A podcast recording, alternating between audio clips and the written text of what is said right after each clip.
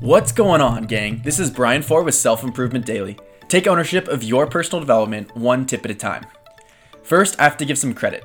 I heard this quote on a recent episode of Mark Metry's podcast Humans 2.0 by way of guest John Lee Dumas.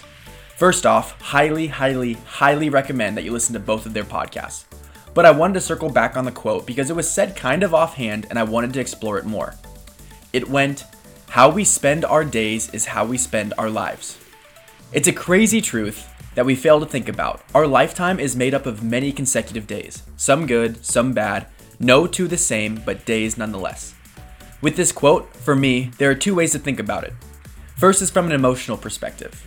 If we want to live happy, enjoyable lives, we need to make sure we prioritize moments of happiness and joy on a daily basis because life is lived in the present and fulfillment is a state, not a lifestyle. The second way to think about it is from the point of view of success. But this one is a little different because if we want to have a successful life, we can't achieve that in a day. It takes time. But you can take steps forward every day that build into a successful career in life. John Lee Dumas's take on it was nothing foreign to Self Improvement Daily, but worth repeating. He talks about the importance of setting SMART goals, goals that are specific, measurable, attainable, relevant, and timely.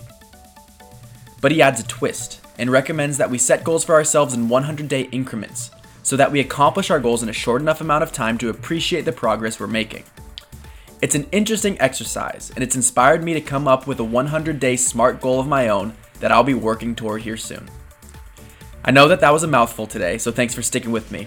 And again, check out both Mark Metry and John Lee Dumas's work as they both are fantastic. Thanks for listening and taking the time today. See you next time on Self Improvement Daily.